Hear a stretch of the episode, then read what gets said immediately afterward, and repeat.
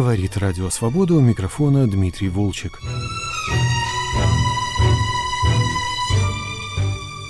Во второй половине программы «Культурный дневник» мы расскажем о документальном фильме «Прыжок», а наш первый сюжет посвящен проходящей в Москве в Международном мемориале выставке Андрей Сахаров «Академик совести».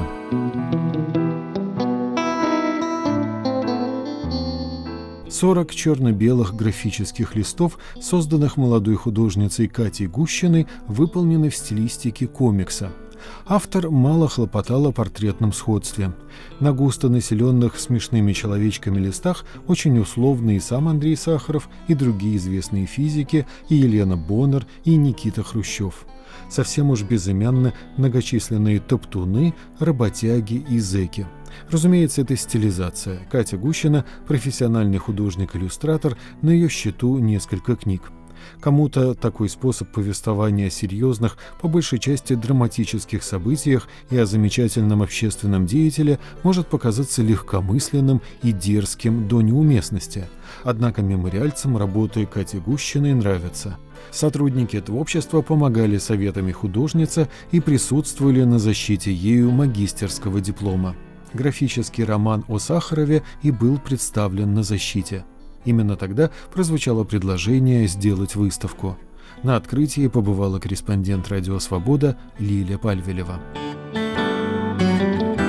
По мнению исполнительного директора Международного общества «Мемориал» Елены Жемковой, печатная графика Кати Гущиной созвучна реальному Андрею Сахарову. Я была знакома с Андреем Дмитриевичем, очень-очень мало его знала, только вот когда создавался мемориал, бывало в его квартире, остались очень сильные впечатления и ощущения масштаба человека. Я думаю, что даже те, кто не знали этого человека, вот это поразительное сочетание огромного масштаба и сохранившейся при этом нормальной человеческой личности, они это ощущают. Мне кажется, выставка это показывает. И как это приятно, что этот год, год столетия такого человека, фактически очень живой. И свидетельством тому вот эта выставка, которая действительно не планировалась нами в рамках официальных мероприятий, фактически получилось таким движением и стремлением навстречу друг другу разных людей, которые, в общем, не были знакомы. Я ровно так же просто получила от коллег рассказ о дипломной работе, посмотрела и почувствовала, что это здорово. И выставка такую показать в мемориале будет очень приятно. Катя Гущина человек ироничный. Она даже во время защиты дипломной работы, упоминая международный мемориал, всякий раз воспроизводила длинную формулу про иностранного агента. Вроде бы и требования закона соблюдены, не придерешься, только от многократного повторения нарастало ощущение абсурдности. В отличие от Елены Жемковой, художница не могла быть знакома с Андреем Сахаровым. Она родилась уже после его смерти – как бы то ни было, автор выставки считает, что время, в котором жил Андрей Сахаров, стало все больше напоминать день сегодняшний. Работа над проектом навела ее на мысль, что без юмора было бы невозможно справиться с той тьмой, которая всех окружала в советское время. Потому в ее графике нашли отражение анекдоты, подтрунивания и шутки про КГБ. Автору было важно показать, что есть такой инструмент – и его можно использовать, что с его помощью можно было бороться тогда, можно и сейчас. Как выразилась Катя Гущина, она старается делать понятное искусство, потому на ее листах так много мелких бытовых подробностей. Детали вроде бы не обязательные. К примеру, в сцене с банкетом у Хрущева, где он заявляет, что был бы последним слюнтяем, если бы слушал таких, как Сахаров, густо сервирован стол – с его графинами, вилками и рыбиной на блюде. Так на беглом репортажном фотоснимке. Что попало в кадр, то и попало. Еще здесь много текста, и он играет не меньшую роль, чем персонажи. Облачка слов вылетают из ртов героев. Буковки складываются в пояснение каждого эпизода. Как признается Катя Гущина, она всегда мечтала соединять истории и картинки – Автор идет за мемуарным первоисточником, протягивает рассказ в хронологическом порядке. Первый лист – это эпизоды с детства Сахарова, последний – похороны. В основе каждой картинки конкретный эпизод или конкретный период жизни главного героя. Катя Гущина перечисляет, что изображено на листе, посвященном работе Сахарова в Арзамасе-16, где, как известно, создавалась водородная бомба. Коттеджи, в которых жили ученые, театр, который был переделан из церкви, магазин и родная колючка, как называли ее физики. А за забором э, ходили местные жители, которые жили где-то в окрестных деревьях. Они не знали, что там происходили, были уверены, что там строят пробный коммунизм. Ну, а что же там еще могут строить? Четыре человека, которые помогали ему там работать и были его близкими друзьями. Один говорил, скоро звезды герои не будут помещаться на твоей груди. Другой говорил, то, что вам дали квартиру в Москве, это первый использование термоядерной энергии в мирных целях постоянно их огружало огромное количество людей из КГБ, и никуда было далеко не погулять, потому что если ты выходил куда-то за пределы, сразу кричали «Стой! Куда ты идешь?» Еще один комментарий к графическому листу о необычном путешествии Андрея Сахарова и Елены Бунер. Как-то раз они полетели вместе в Нюрбу, где находился в то время их друг, свидетель на свадьбе. Он был сослан туда, в далекий-далекий край. И тут им поставили палки в колеса. Они прилетели в Мирный. В Мирном пришел кто-то подозрительно похожий на работника КГБ и сказал, вы знаете, самолетов до Нюрбы не будет. Но они нашли билет на самолет. Они прилетели в Нюрбу, им пришел кто-то, тоже подозрительно похожий на человека из КГБ, сказал, вы знаете, ходят слухи, что автобусов до Нюрбачана не будет. И Леонор сказала, так, здравствуйте, спасибо, мы пойдем пешком. Андрей сказал, ты уверена, ночью через тайгу? Она сказала, нет, мы пойдем. И они пошли, и к утру они дошли. И удивительно, что потом я это читала, они оба это описывают как самый удивительный, чудесный момент взаимного единения. Они были очень сильными людьми и такой сильной парой. Помните ли вы, что было самым первым импульсом, какое событие или впечатление, когда вы решили взяться именно за эту тему?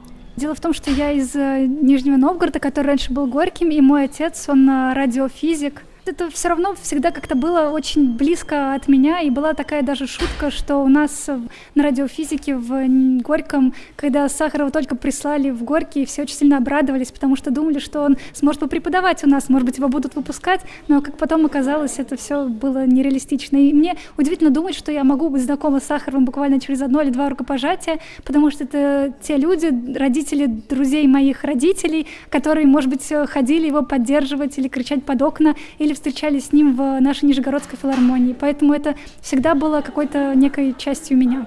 Катя, а вот это знание к вам пришло уже во взрослом состоянии, или вы от родителей, от друзей родителей и в детстве слышали, что вот был такой Сахаров?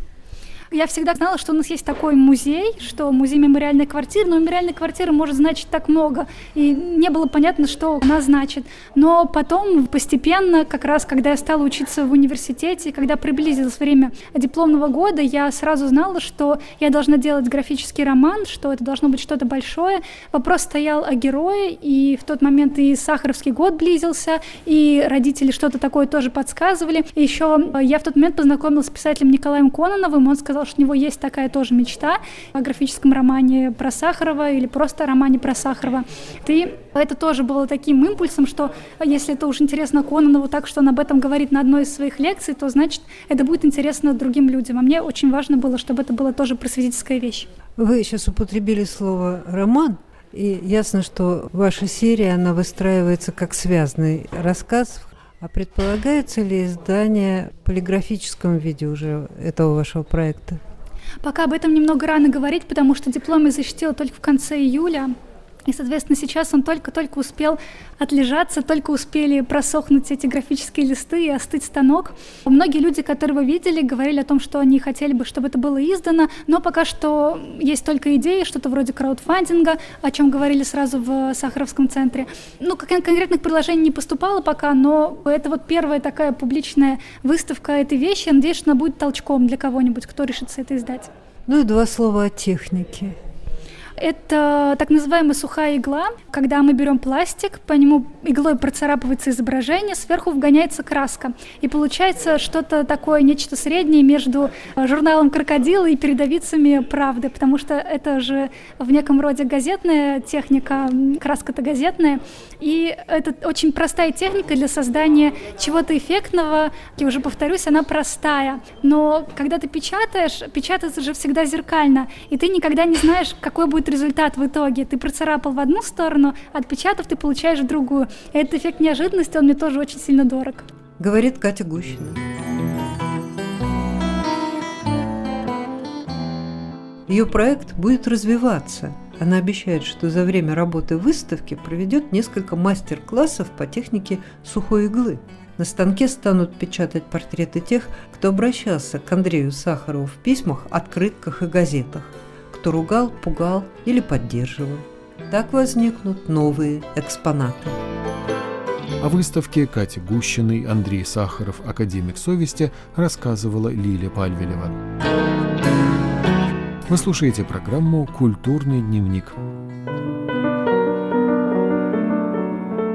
В 1970 году возле острова Мартас Виньярд в территориальных водах США радист рыболовецкого траулера «Советская Литва» Симас Кудирка перепрыгнул на борт американского корабля береговой охраны и запросил политического убежища.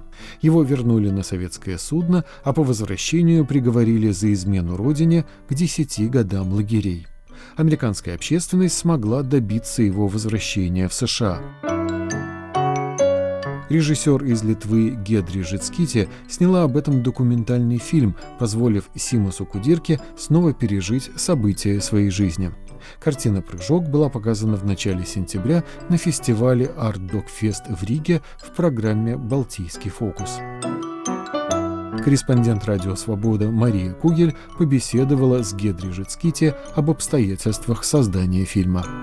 Я услышала э, Симас истории. Семь лет назад я была в Соединенных Штатах с моим другом э, фильмом. Там представила, и после представления один э, человек из аудитории меня спросил, а вы слышали историю литовского моряка, который спрыгнул из советского корабля на американский корабль на время холодной войны? И мне вот эта картинка человека между двумя кораблями, между двумя страны, две идеологии, я подумала, вау, и начала искать побольше этой истории. Это уже мой третий фильм, и как-то мои все фильмы, есть у них такая главная тема — свобода. Я сама ребенок перестройки.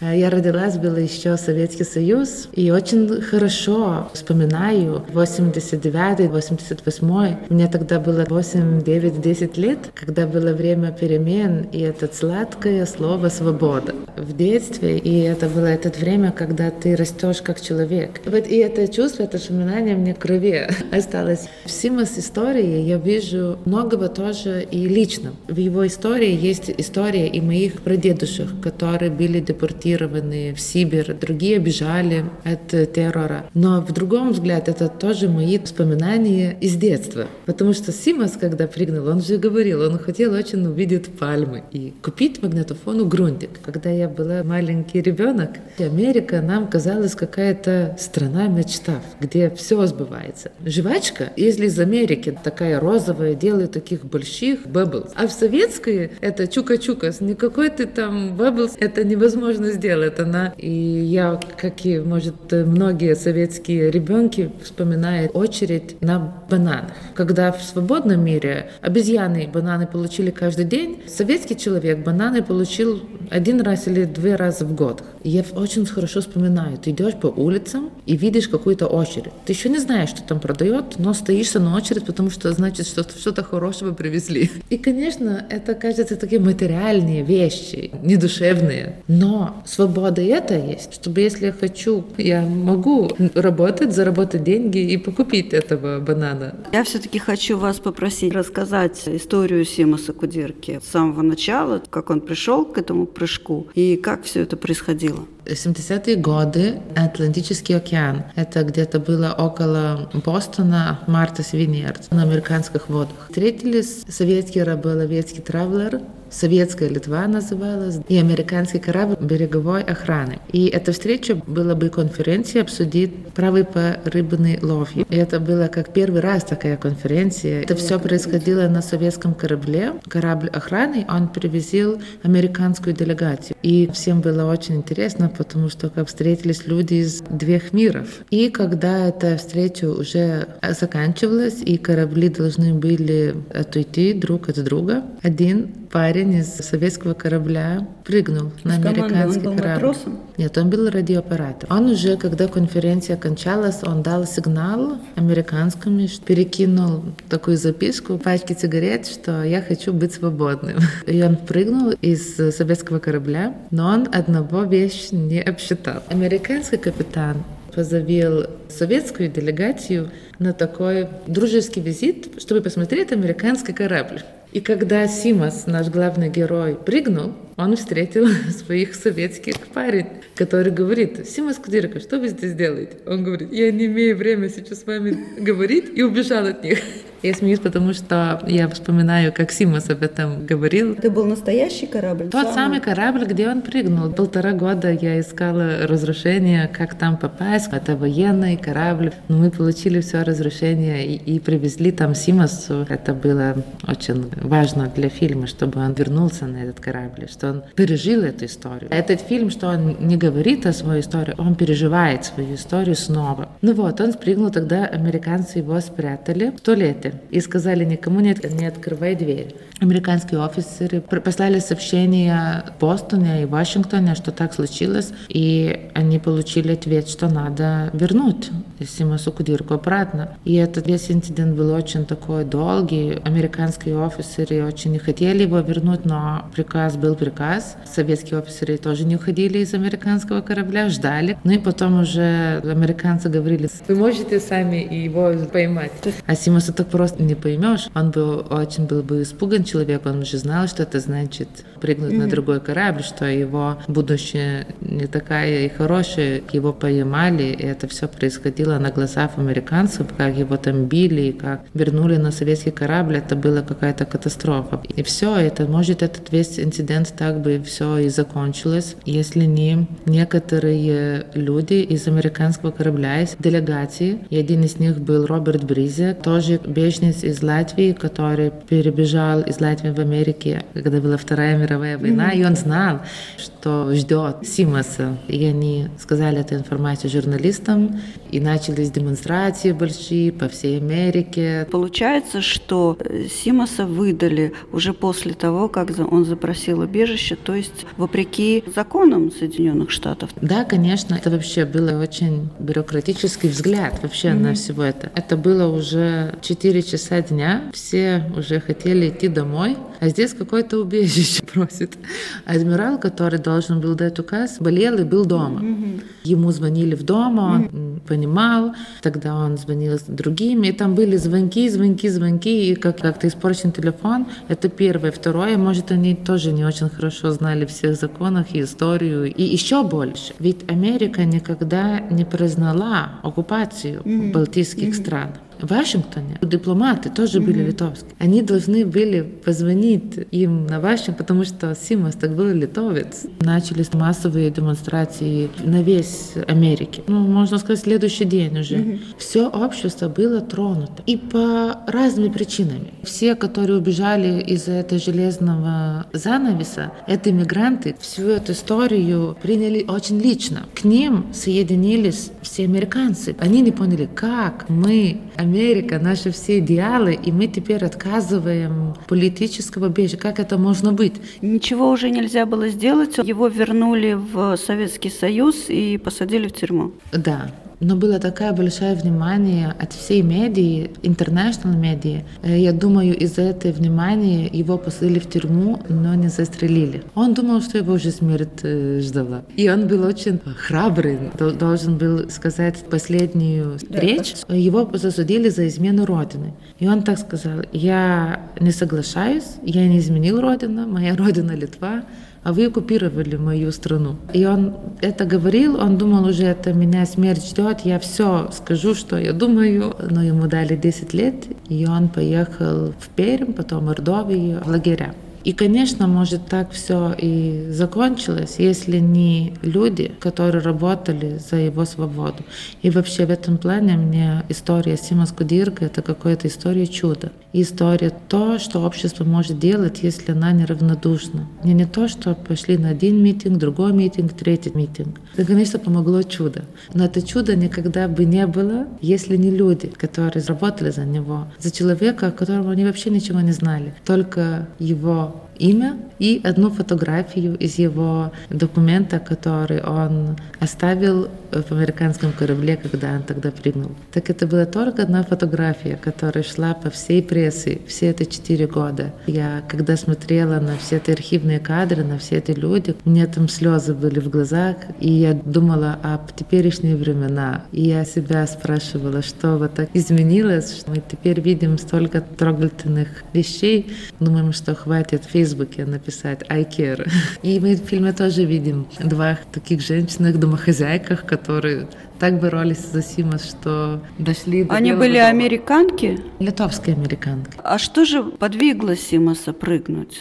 Почему он называет свой корабль плавучей тюрьмой? Симас рассказывает, когда он был маленьким, его дедушка тоже был моряк. Это рассказы о других странах, там люди другие, там пальмы, там океаны, и так все красиво. Это была Симаса мечта — увидеть мир. В тот времена, если ты был советским человеком, ты не мог идти и увидеть мир. По этой причине Симас хотел вот тогда плавать, и как его дедушка тоже увидеть мир. И другие моряки, да, они могли, а Симасу не давали советского паспорта моряка, как визы такой, с которой он уже 20 лет. Вы можете себе представить, ты плаваешь, ты приходишь на какой-то берег, и тебя говорит нельзя. Может, потом можешь, но еще не можешь. И опять не можешь, и опять не можешь. А почему не давали?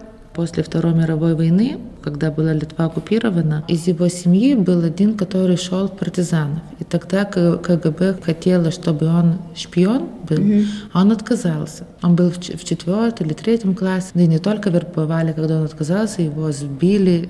И вот был такая тень на него, что недоверен. Но его прыжок не был спланирован. Это был его последний рейс. Ему надоело плавать и никуда не выйти. И у него была семья, и он какие-то деньги заработал. Он уже купили там новую квартиру. Думал, ну не вижу я в этого мира, ну и не надо.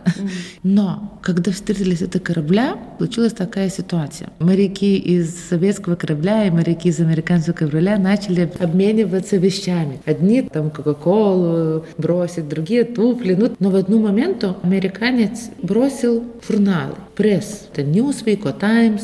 И политрук советского корабля увидел, что какие-то моряки взяли этот журнал и говорит, ты и ты у моря не уйдешь, да, не можно э, пресса капиталистов читать.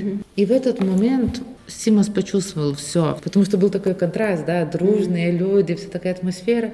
И опять он почувствовал, что это вот такая несвобода. Что не может все, что это накопилось, это 20 лет, это вся несправедливость. Это несправедливость этой системе, это несправедливость жизни. Это все, как он сказал, ты работаешь, ты слушаешь ты свои радио, и ты боишься другим сказать, что ты слышал. Ты не довериваешь, не можешь поделиться, что думаешь, не можешь поделиться, что слышал. Напряжение и вся вот эта несправедливость. Момент. Уже не могу быть здесь. Вам удалось поговорить с офицером КГБ, который вел его дело и который отправил его за решетку в лагеря. Во-первых, как вам удалось с ним поговорить? Во-вторых, почему так мало его в фильме? Я очень рада, что он согласился тоже быть в нашем фильме и сказать. И может причина, что он согласился, это в тому, что он был литовец, и он не был строгий. Ну, И знаете, в фильме нету, но я снимала тоже, как они встречаются. Да, это была очень тоже трогательная сцена. Монтировала, эта сцена очень хорошая, но потом по драматургии мне еще надо было, что Симас как был за решеткой,